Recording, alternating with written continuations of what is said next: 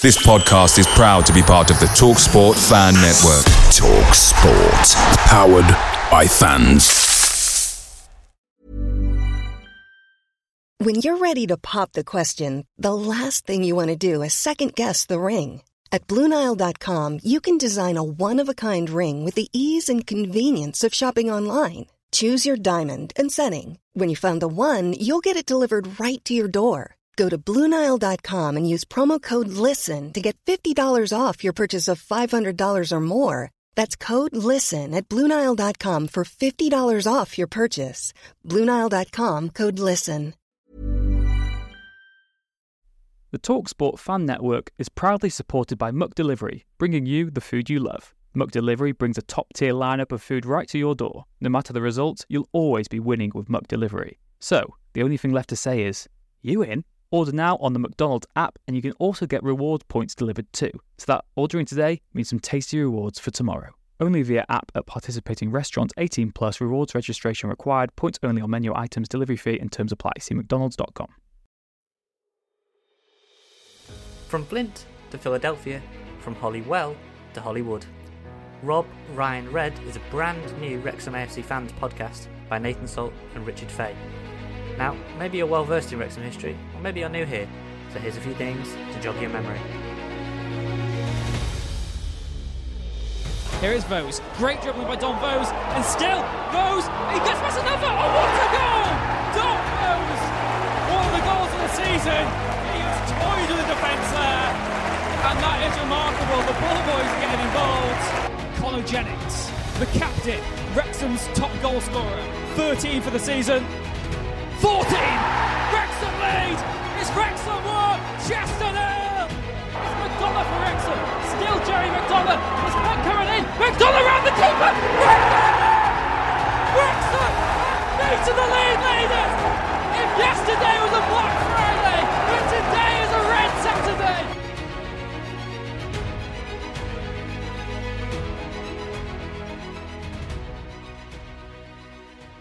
Hello and welcome to the latest episode of Rob Ryan Red, the Wrexham AFC podcast. I'm Rich Fay, joined once again by Nathan Salt. And Nathan, we've got a very special guest on today's pod as well. Uh, you said you wanted to introduce yourself before we started, so who is our special guest today? Yeah, it's Jordan White, formerly of uh, Wrexham.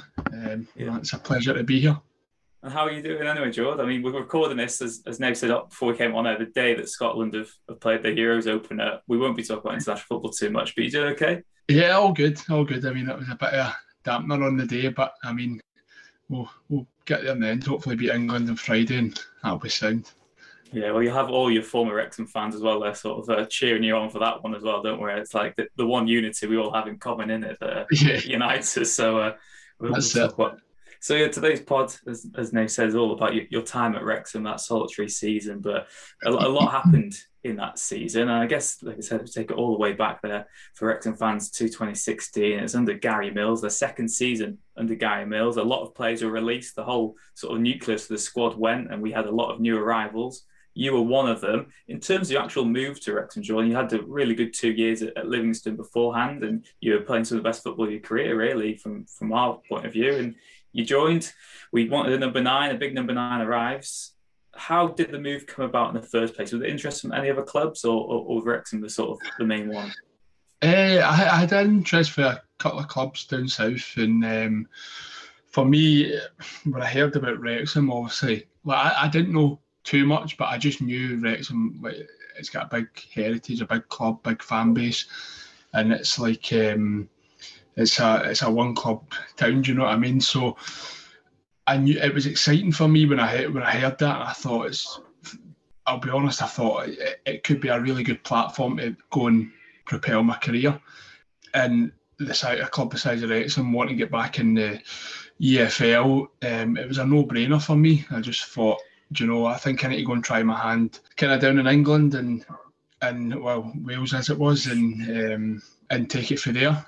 You'd kind of you'd, you'd bounced around a bit at the beginning of your career, Jordan, and then you did well at Stirling Albion, and, and then at Yeah. Livingston, and, and you you'd been like you know you'd taken the armband, and you were quite a leader of that team, winning all their awards. Like you Yeah. said about propelling your career, did you always think I, I've got to sort of go down south to maybe boost my profile or you know that kind of thing? Yeah, I, I think it was obviously I, I would uh, if I could have went to the Scottish Premiership at that time, um, then I maybe would have looked at that as well. I don't know. Mm. Yeah, but the the opportunity there was sniffs here and there, but the opportunity just didn't come about. And when Wrexham came about, it was, you know, it's like it's when you get a concrete offer and you got to make a decision. And I, I made the decision to go down there. Like I say, the, the size of the club, although it was in the although in the National League, um, that's club the size of Wrexham, it, it's it's hard to turn down. What, what were you sort of sold? What was the what sort of vision were you sold on when you came? I'm assuming you had conversations with Gary and, and whatnot about. Yeah obviously promotion is, is always our aim every season. Was that kind of what yeah. you were told? Yeah, absolutely. I think um, obviously they, they, had the, the plans to get promoted. They wanted to try and bring in as many quality players as they could and, and give it the best go. I knew it was never going to be easy at all, but I, I don't know. There was just something that I, it felt like the right fit for me. Um, I, I just when you see a club that obviously I, have grew up grew up a Rangers fan, and um, no, a die-hard Rangers fan, and I know what it means to proper support your club. And then when you see a club like outside something like Rangers or even Celtic, and because because up here like you you've got your big clubs, but I mean Wrexham's like you, you it's just massive. Like you, there's no many teams up here that we compete in terms of size of club, fan base um, the whole it's got everything. Um, and I just for me it was just it was the right fit uh, for me, and I, I thought we I thought we could give it a right go.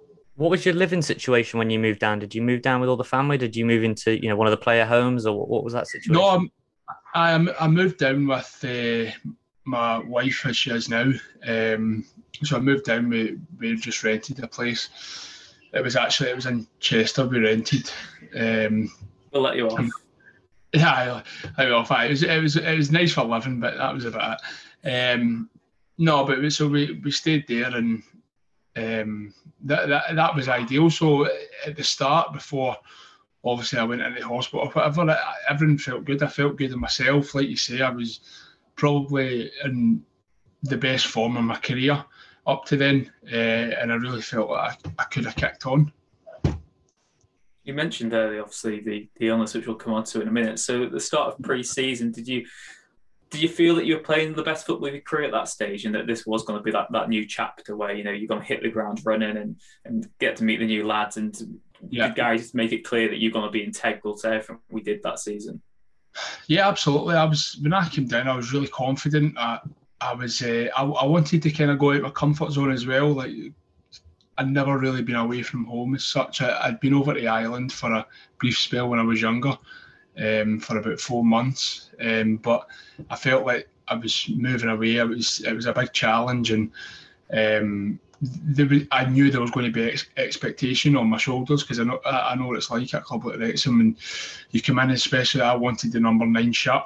Um, and I know with that it comes expectations and and you can be judged if you if you don't get off the off the mark early and I, I knew that but I was prepared to take that step and uh, and that's in terms of coming down that was, was drawing me to it I wanted that challenge and then obviously there's so much positivity as well like Rich said a lot of us were thinking you know, just as the first impression, you, you're very tall and, uh, you know, big number nine and, and what we wanted, that kind of thing and then I, I, guess it's no time like the present to talk about the the, the illness. Really, I mean, you, had been on yeah. holiday, you'd had a bit of a break, and then yeah. just just just talk us through just talk us through how it played out because there'll be some fans that, that don't quite remember just how quick it escalated for you. Yeah, I, I think um, it was quite bizarre. We were in Nottingham for a pre-season kind of. It was a pre-season camp there, and then we played Nottingham Forest on the just kind of behind closed doors on the I think it was a Wednesday, and then I tra- travelled back to home after that. I think we'd been there maybe three or four days, and I felt I, I felt a wee bit of tightness in my kind of groin area, but I'm like it's pre-season, so you're just thinking that it's just a wee bit of wear and tear. I'll I'll be fine. I'll I'll kind of get through it. I, I remember I went for a bath that night because just to ease my legs off and I was I was as you know, I was kind of stiff or whatever, but I like I say, it was just because we had a pre-season camp and it was always going to be like that. And then I just remember going to bed that night and I woke up during the night and like I tried to turn over on like just on my side and I just couldn't do it. I was just like, ah, what's going on here? And then like obviously started to panic a wee bit. Um, and I just I couldn't couldn't move move my legs. It was bizarre. It was incredible. When did you realise that like, for the first time that this is something that is really serious? Did, did, it, did it establish itself like straight away? Like you said at first, maybe it seemed like it was just a pre-season sort of niggle. But when yeah. did it get to the stage that you realised that, that there was something a bit more sinister at play? Well, I, I'd been. I went to the the hospital that I could. I was crawling down the stairs. I couldn't couldn't walk down the stairs. My my wife, she was helping me all the way. Like I don't know how we managed to get there, but we did. Uh, and I knew straight away when I went to the hospital, I knew that they would just say, "Oh, it's just going to be a muscle injury or whatever." But I knew it was something different. I was like, "No, nah, like this isn't. I can't move my legs. Like this is not." And it was really painful as well. And um, the, I think I ended up going to the hospital about, I think it was four or five times. I'd went every day because I was like, "This isn't getting better." Um, and they just they never took my bloods or anything. And I think it was on the so that happened on the Wednesday night, and it wasn't till the Sunday night that I was just I was a wee bit like lifeless in terms of because I, I I I really get sick or anything. So obviously my my wife she was a bit concerned, phoned the ambulance, and that's when they took my my, my bloods, and um, they said obviously I had an infection. Um, and it was just from there it kind of spiraled a wee bit. Talking about you know you, that sort of paralysis is probably the best word. I mean, I'm sort of stating yeah. the obvious here, but but how fearful were you when when you know touch wood that, that doesn't happen to any of, of us or you yeah. or yourself again? But it must be very scary for your partner and, and for yourself that your legs normally work and, and suddenly they're not working mm. working and it, it must have been very sort of terrifying those first few trips or that first night where you really couldn't figure out what the hell's going on. Yeah, absolutely. I think it was more frustration at my part. I think in terms of worrying, it was probably the worst for my family uh, and my and my wife. So they, they were getting all the kind of information from the doctors, and they were telling me it, but I never. So it got to a stage where I was. It, they were saying it was nearly fatal, but I never felt like it was ever being going to be like that. Do you know what I mean? It never, to me, and like, looking back now, I never thought, oh, I, I, thought like I was, I was ill, I wasn't right, but I thought I'd be fine. But I think I, I probably didn't realise how serious it actually was mm. until they were kind of telling me that.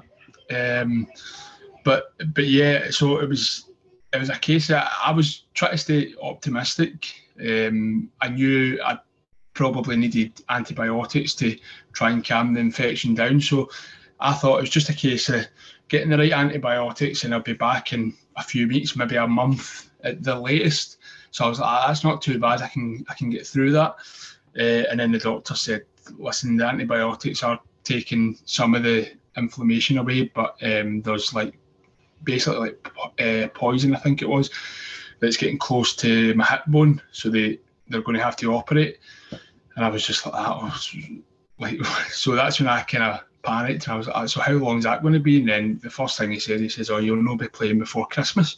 And this was in July, and I was like, ah. Uh, I just I didn't know how to take it. I'd never been injured or anything in my life, and and I was just I was just gutted. I was like, how can this happen? We came down here and everything's been so positive, and then and then that happened, and it was it was a bit of a blow. It was. And I mean, obviously, the, the, it's very point maybe in the modern world as well that you know the, the mental toll that football has on, on the individual as well, not just the physical toll as well. How were you supported by by the club at the time? Did you feel like they like they, they were doing all they could and reassuring you about about the plans they still had for you when you, when you would be fit? No, absolutely. They, listen, the club were great. They, um, I've never got a bad word to say about the club. I thought they were they were excellent with me my, my full time there. So I can't I can't ever say anything bad about that at all. Um, they were great. They were good with my my rehab, and, and I got back quicker than I expected. Um, but looking back on it, um, I think I came back too soon.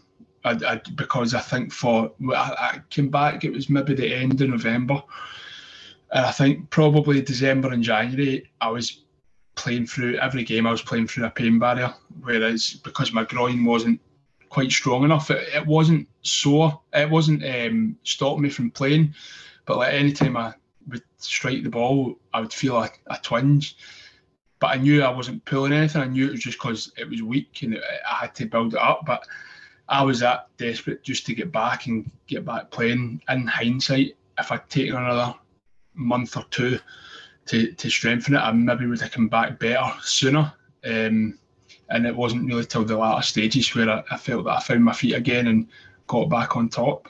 Uh, how did how difficult is it? You know, you see it more and more at non-league level where the manager who signs you uh, gets sacked mid-season. Obviously, we don't necessarily see that same kind of longevity. Especially in your case, you didn't really get a chance to prove yourself on, under Gary. But what did you make of Gary Mills as, as kind of as just as a manager and your time with him?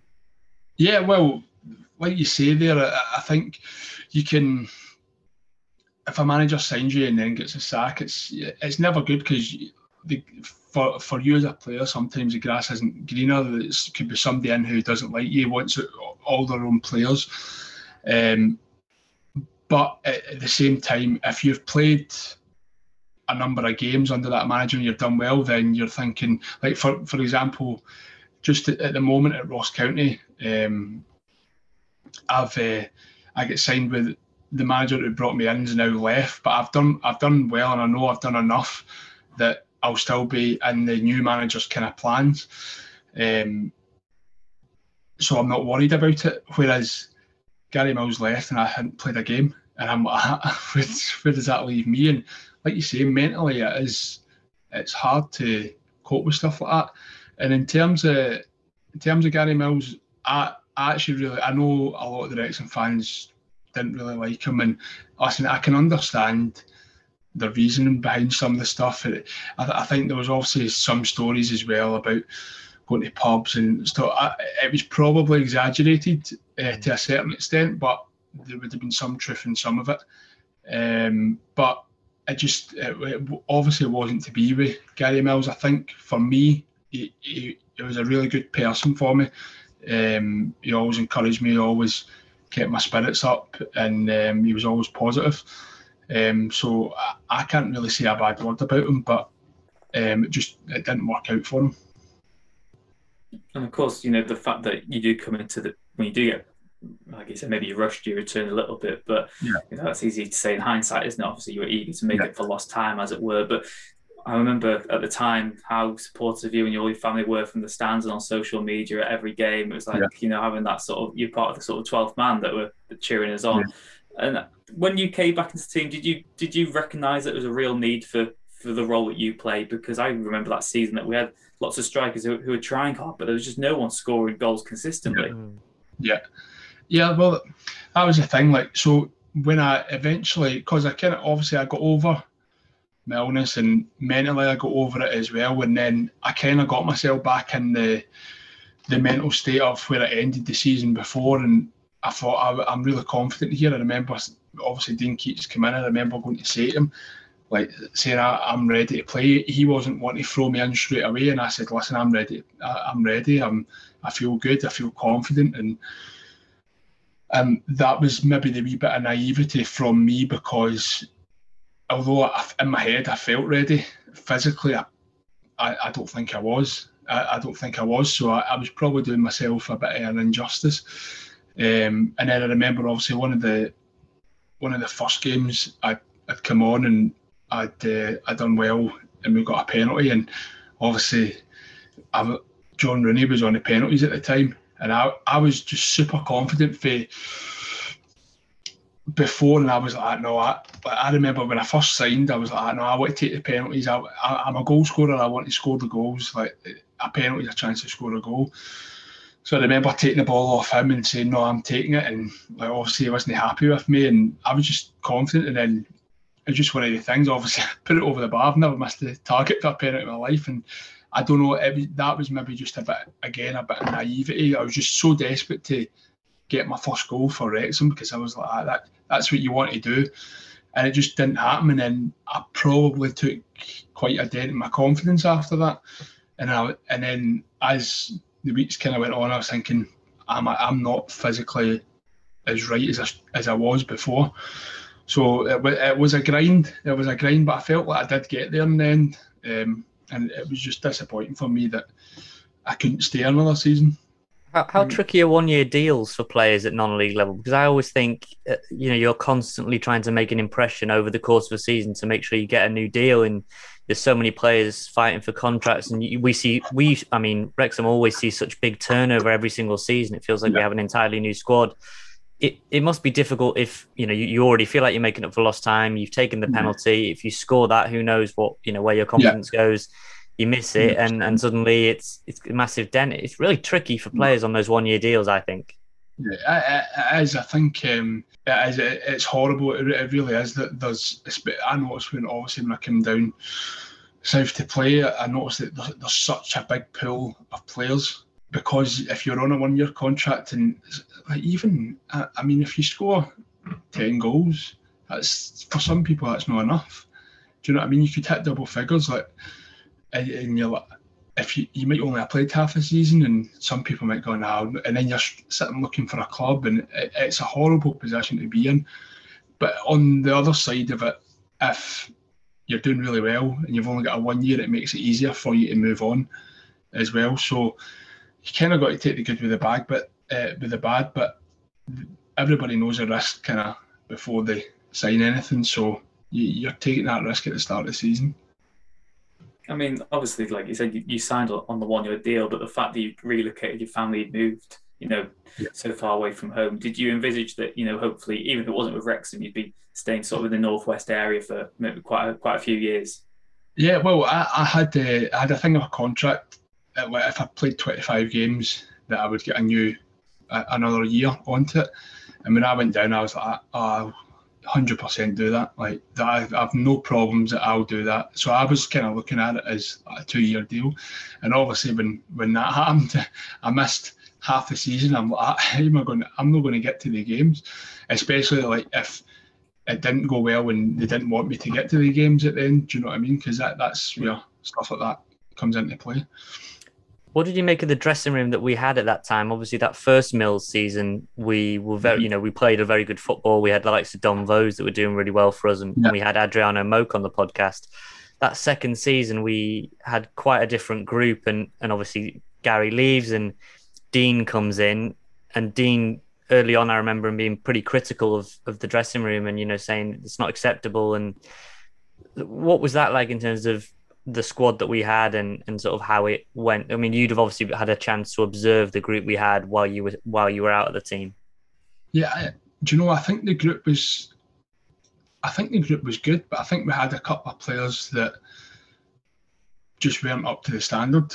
Um, I'm not, I'm not going to sit and name names or anything, but I think we had a couple. It was maybe a couple of not younger boys that came through the the youth setup or anything, just the maybe younger boys that are brought in to try and get a chance, and they just they weren't really. It was more of just a signing to make a signing uh, kind of thing, and I, I, think that was a disappointing thing. Um, if we had just a couple, of, I, I think if we had about three or more quality players, then we could have we could have done something. But it just I, I don't know. Like I think it just didn't really click, and I think when obviously when Dean Keates came in, I think we did improve. Um, and at the end of the day, like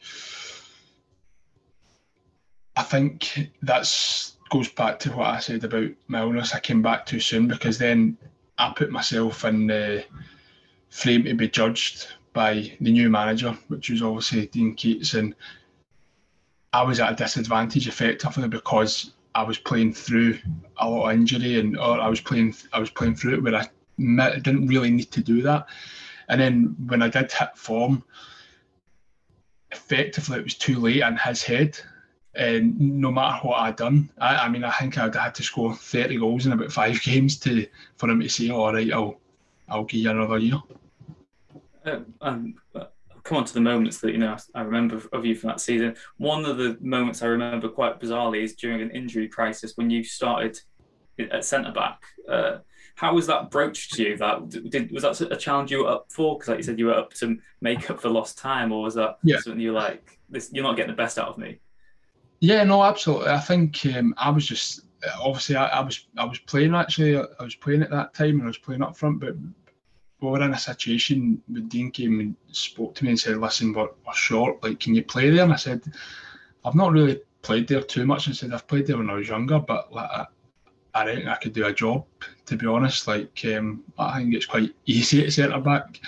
Um, it's just, the only difficult thing for me would be obviously my position and stuff because it's a bit alien when you're back there and you're not used to it. But, but I said that yeah, I'll do that, and and that's the only disappointing thing for me because you you get told asked to fill in. You do you do everything. You think you're doing everything right. Because at that time I was playing for a contract as well. I think Dean said uh, you've got all the.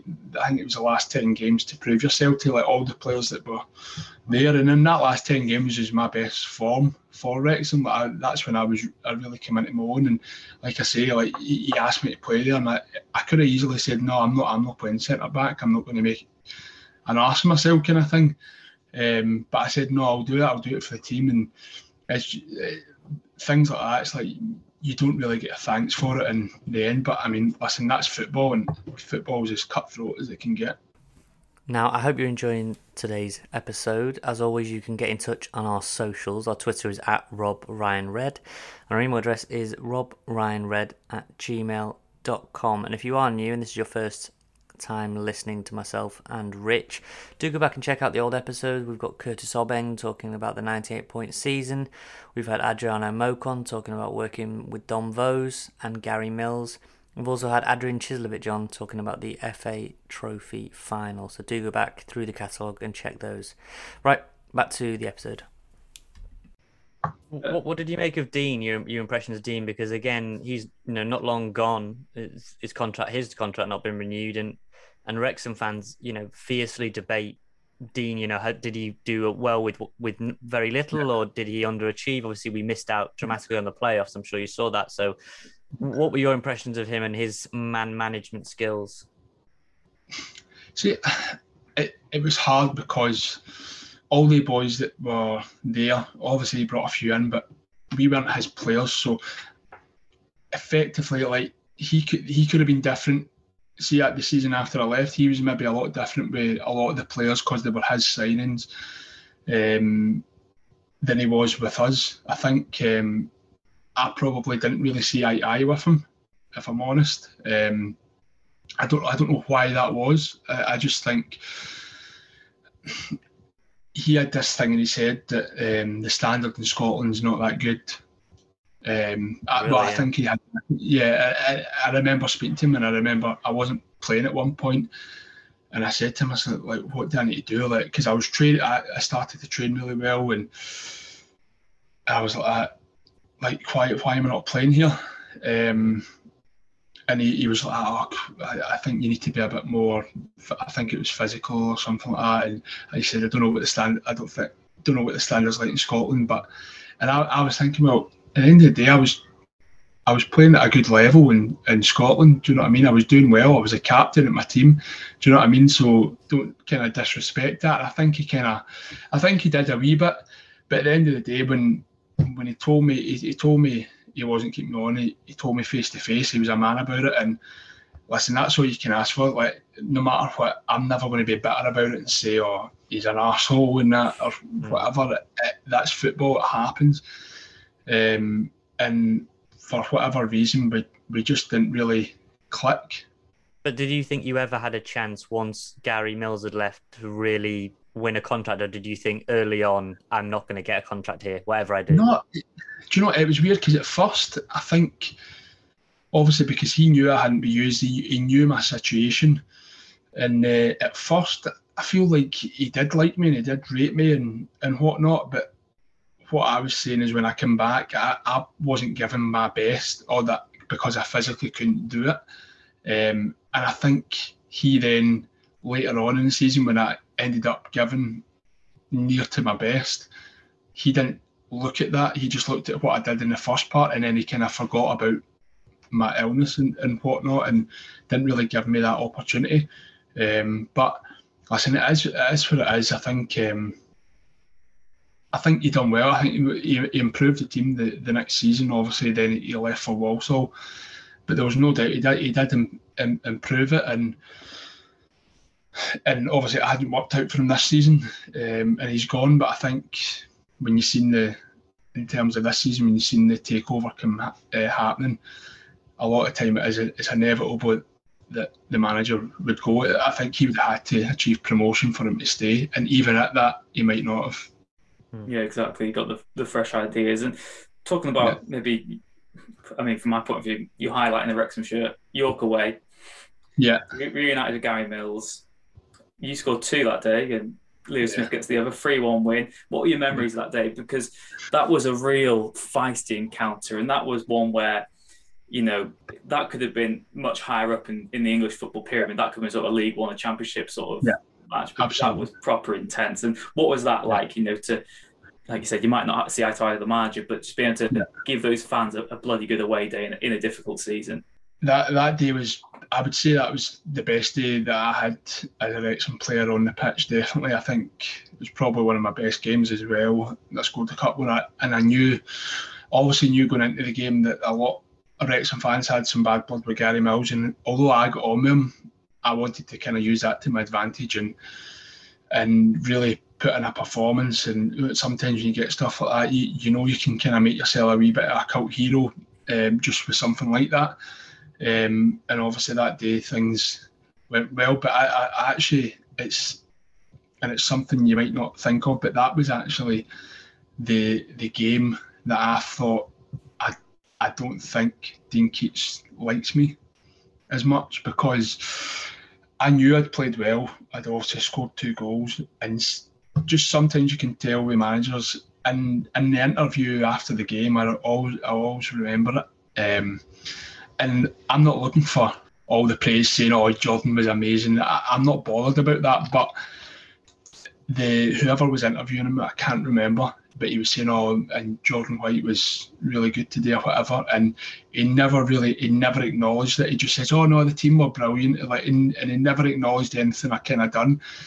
And I remember my dad's because my dad looks into a lot of things like these things, and he was like, ah, "That's that's not good." Like he should have been kind of praising you after that, and that's where I kind of thought, mm, I, I I don't, I think the kind of writing's on the wall for me here.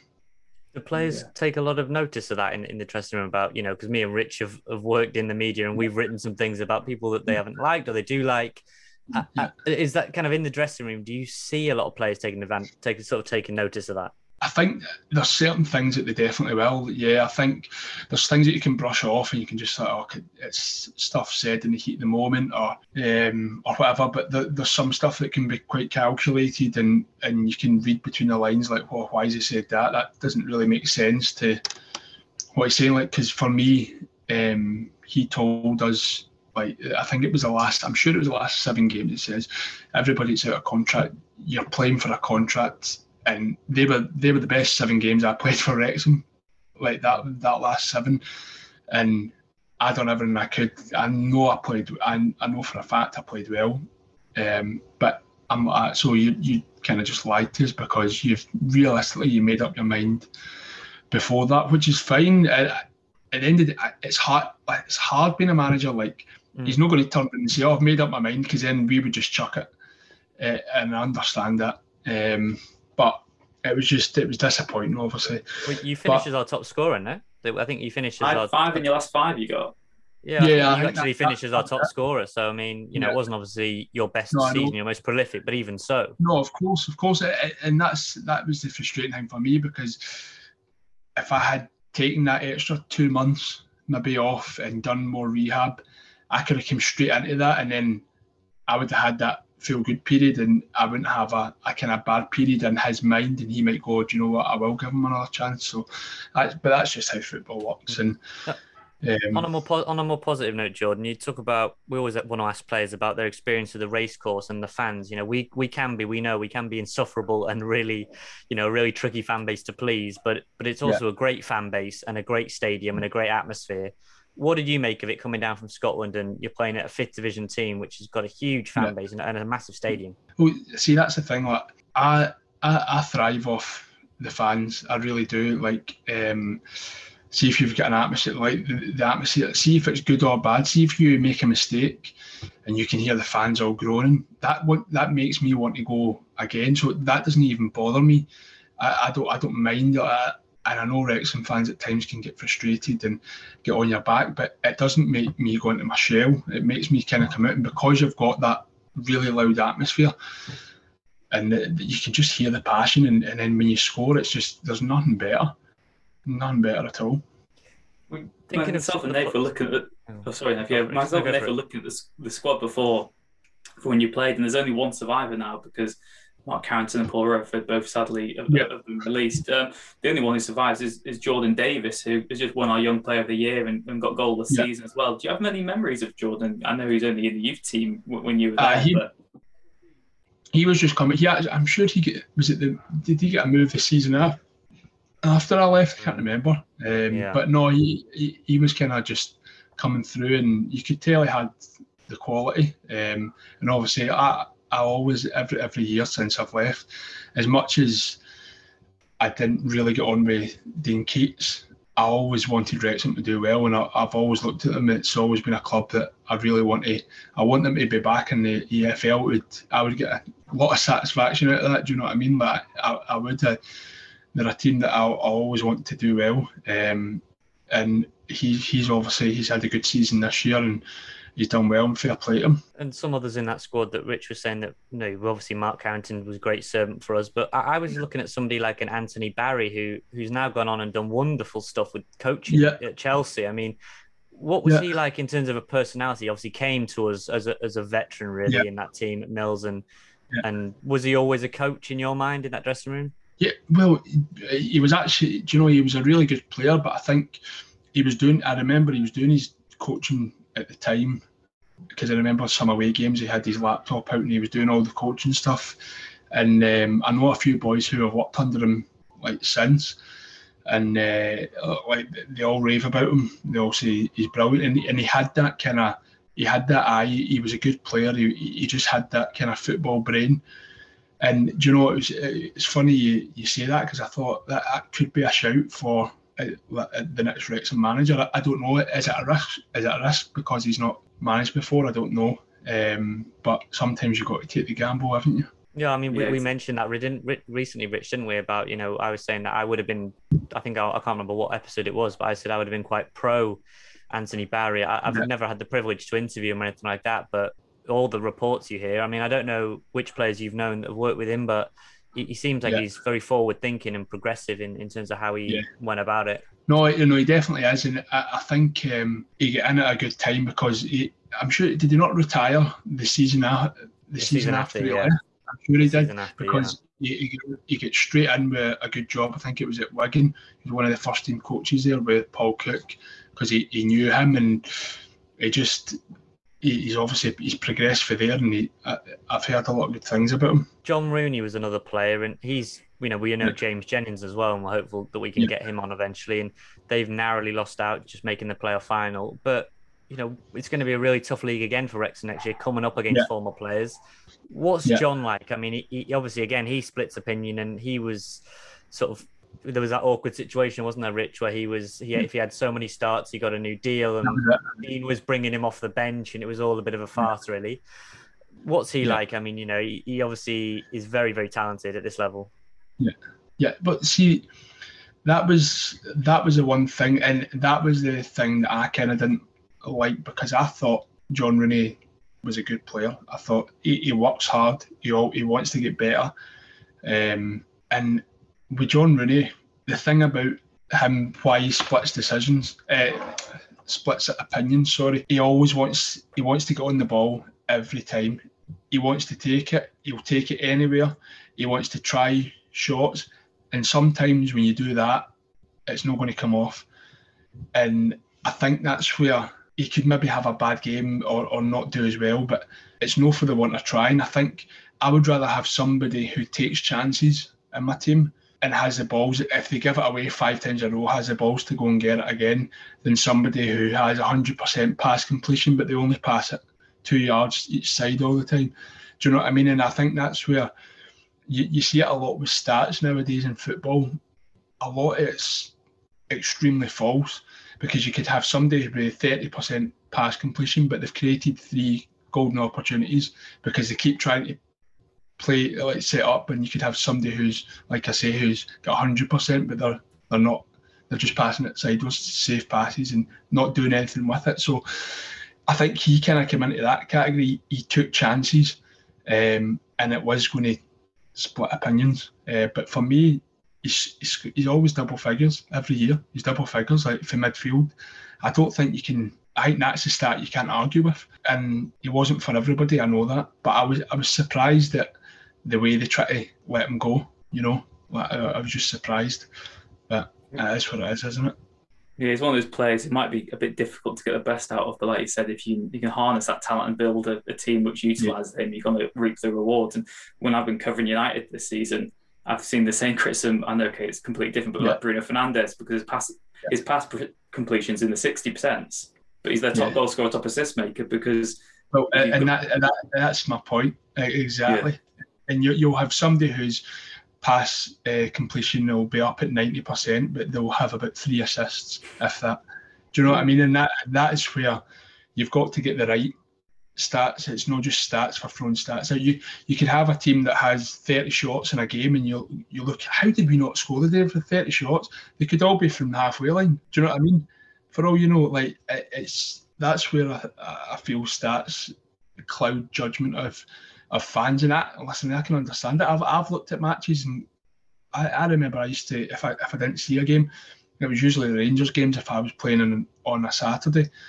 Um, I would look at it and go, how have they not won that? Like they, have had 28 chances or, or, shots on goal, and then you watch the highlights and all that. Oh well, they didn't really have any clear cut opportunities, like so that's why they didn't win. But um, but no, I, I, I think I, I liked him. I thought he was a good player. I thought he was he was, uh, I, I, and I think he's kind of, he's done in terms of goals and assists, he's done that kind of consistently at that level. Now, I hope you're enjoying today's episode. As always, you can get in touch on our socials. Our Twitter is at Rob Ryan Red. And our email address is robryanred at gmail.com. And if you are new and this is your first time listening to myself and Rich. Do go back and check out the old episodes. We've got Curtis Obeng talking about the 98 point season. We've had Adriano Moke on talking about working with Dom Vose and Gary Mills. We've also had Adrian Cieslewicz on talking about the FA Trophy final. So do go back through the catalogue and check those. Right, back to the episode. Yeah, the stats, the stats annoy players. Sorry, Rich. The stats like irritate players. I know journalists we use them all the time, and I don't know if the, the, either players pay much attention to them or do they really, really irritate? You know, kind of people become very worried about, oh my my passing is not this, or you know that kind of thing.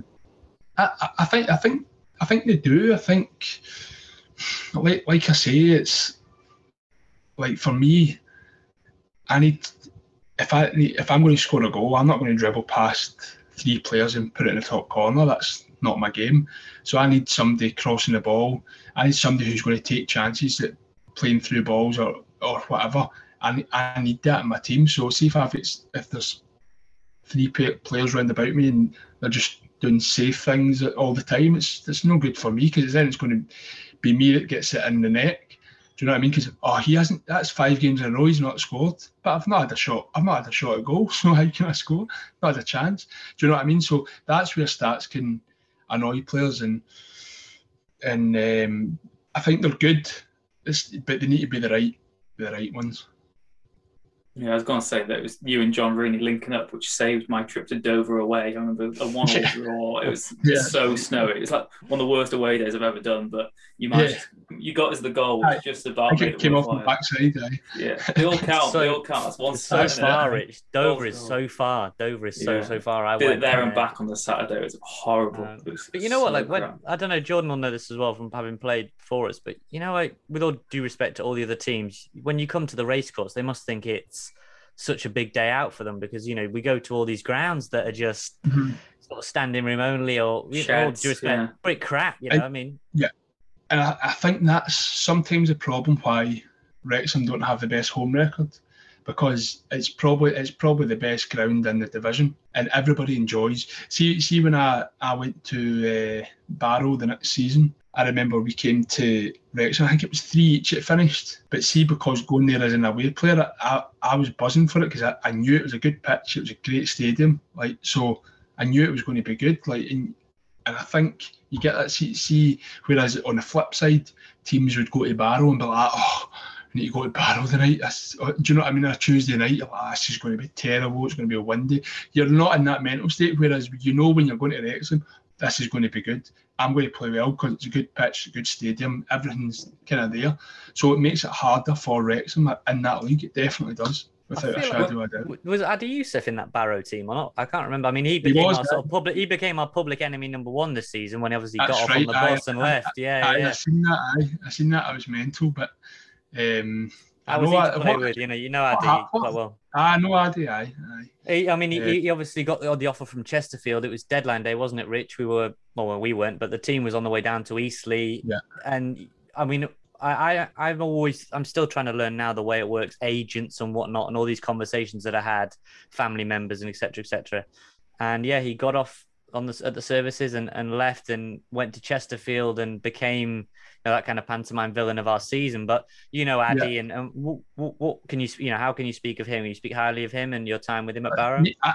Yeah, I got I got on with Adi well. I think um, I, I, he's a good lad and he, he is a family man. And I think and maybe got so goes back to what you were saying about the one year contracts. Not was his contract finished or was mm. it not? It was. It, it was coming up to be it, end of the season. He would have been out of. So end of the season, right? Okay. Yeah. So this um, is January right, okay. Um, so they all they must. I, I don't know what he signed there. Was it a two or yeah, three year? they deal? offered him. They offered him some security. To, so, like I say, it comes down to what I said earlier. I think, yeah, I think that's what it probably comes down to, and it was pro.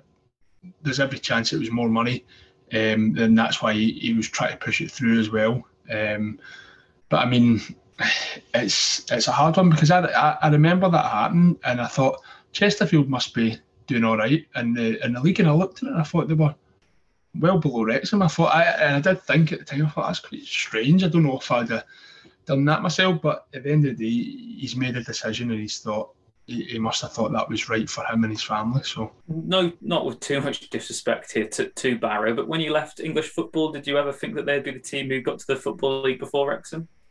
No, I can't believe it. Honestly, like for me, for me, Barrow was one of the worst experiences of my life, and that was, in all fairness to Barrow, now um, it's different because they've got different owners, different people running it. But we had uh, we had American owners who I know obviously Wrexham have got the Americans in just now, but they've actually got a business, a good business brain and everything. Like the, the guys that were running Barrow didn't have a didn't have a clue. Honestly, it was the biggest, it was the biggest shambles a place ever. And they were pump, they were pumping money in, and they must have been losing a fortune. Like it, for what they were doing, they were, they just weren't doing the right things. Like they, they thought they were, um, but it was just, oh, it was, it was really, really, really poor running. I, I think I, I kind of know the guy that took over um, to kind of steady the ship, and like he's clued on and stuff. And it, it's no surprise that they've kind of went up the way. Um, I, I, I, wasn't sure if they'd get promoted right enough, but fair play to them, they've done it. Who helped you settle in the most? Would you say at Wrexham? I mean, obviously you, you had bigger things to deal with with with the yeah. the illness and whatnot. But who are the kind of when you look back now at the memories? I mean, do you keep in touch with anyone? Do you follow anyone's career now that you particularly got on well with at the racecourse? Yeah, the, the probably the, the one player um, that I actually still speak to now is Paul Rutherford. Um, got on with him well and um, always just thought he, he was a good guy. I thought he was a good player and um, obviously this season has been his last um, and I, th- I think he kind of found that difficult. Um, I think he was maybe getting messed about a wee bit near the end. Didn't know if he's coming or going and and I think, it, it, like you say, it plays in people's minds, and it was a shame to see that. It's such a shame the way it ended, Rich and, and Jordan. With, with, you know, he obviously comes on and he's known for his energy, and we desperately need it. James Horse has gone off, and then he gets that red card, and you know that's not the way that he kind of wanted to bring an end. No, and I, I, actually I spoke to him after that game because I think mm. he was really. Um, I, I speak to some of his mates as well, and uh, they were they were saying just to drop him a message because he was really kind of gutted about it. Um, he just didn't he didn't want to end obviously his Wrexham career like that at all. Um, but I think it was it was maybe just an, an explosion of emotion um, that, that maybe came out and he lost his lost his cool and and that happened. So it's it's a shame, and that that's that's the knock on effect from having that uncertainty. Have you spoken to him since he's since he's been released, or you know, kind of how he's dealing with, you know, being at one club for such a long time is it's a big yeah. change, and, and it's obviously a big disappointment yeah. for players that think they're going to see out their mm. career there, maybe. Absolutely, and I think for, for him as well, like he he was just signing one year after one year after one mm. year, so he I think for him it's probably going to be a bit less stressful because every year he's not hanging on, am I going to get kept on, and it becomes frustrating as well because obviously Wrexham started signing after I left. They started signing people on two-year contracts, and we'd see when you see that, and you're only getting offered a year after year after year. You're like, how's everybody else getting this? And it can play in your mind, and it's and, and it is it can become really draining at times. I guess the, the way to sort of look at the end of the, this podcast, Jordan, is when you do think of Wrexham in, in a year there, like we said, a, a, year that had so much happening in it, and one yeah. where you finished as our top goal scorer despite missing such a big chunk of the season. How do you reflect on your time in North Wales? Uh, listen, I, I loved it. I loved the I loved the club. I loved the fans. I, I really did. And the, there's not many places that I've, I've maybe only played for for six months that I'd have a big affiliation with that club or or a big tie to them. Uh, but no, I, I really did. I've, they've always got a kind of place for me, and I, I just I'd love to see them back in the back where they belong, really. Um, and hopefully, hopefully this takeover is is just the start of it. My last point, Rich, before before we wrap it up, was we, me and Rich were saying before we came on that you know, fans were so good. I thought with your family. I mean, you know, we don't often get much interaction with players' yeah. families and whatnot, obviously. But it, it, I don't know. Did your family? Big move you moved away, but the fan base yeah. really sort of took to you, took your brother and your, yeah. and your dad and everyone. No, absolutely. I think, listen, my, my dad is my number one fan, and if somebody says something bad about me, he'll be the first to jump on it. And I always tell him just just leave it because you're never going to going to win. But I think I think when I was down at Wrexham, like I said, when I when I had came back, I, I wasn't given everything that I could give, and my dad was probably just getting frustrated that people weren't seeing that uh, because he was like, ah, he knows I've got it in me, and and he he he loved it. He'd go to the he'd go to the pub, he'd get steaming before the games, and he would interact with the fans, and and I, that that's what really kind of drew me in as well. It was a real family club, and when you do, when he when he was like that, and he did interact with the fans, you can see kind of what you got back, and and that's where that's where it was really good. Yeah, he's one of our own, and I guess that's that's the probably the best way to, to end this podcast. You know, Jordan, I mean, like we said, we've hopefully got a, a, bright future ahead, but as fans, we'd all like to put on record our, our thanks to you as well for giving your all, particularly in such emotional and, and, and, difficult times for you. And there'll always be a seat welcome for you at the racecourse if you and your family want to come back. No, absolutely, and hopefully, hopefully it'll be in the EFL sooner rather than later. Yeah, all the Scottish Challenge Cup again if we ever get invited. Who knows? yeah, I know. Get back in the tunnels. Caramel, yeah, the tunnels. yeah. yeah, I really, really appreciate it. Can only echo what Rich said, and as always, Rich, the you know you can find us on Twitter at Rob Ryan Red. You can let us know who you would like to hear from, or the loads of players that we'd love to get on, aren't there, Rich? And if you want to email us, you can email us Rob Ryan Red at gmail.com. There you go, Rich. Yeah. I don't have to leave you to fumble it or you know. No awkward sign offs. Yeah. No. So yeah, as always, please do leave a like, subscribe if you're not already. Please do leave us a review as well. That helps the channel grow. And as always, we'll see you again next time. It's the 90th minute. All your mates are around.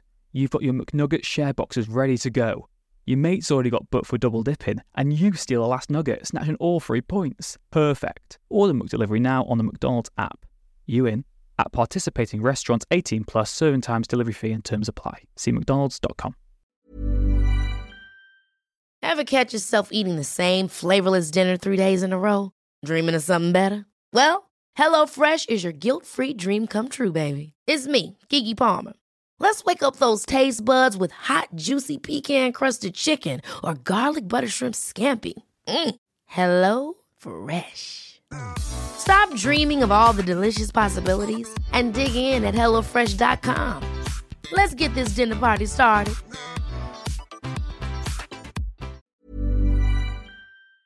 This podcast is proud to be part of the TalkSport Fan Network. Talk Sport.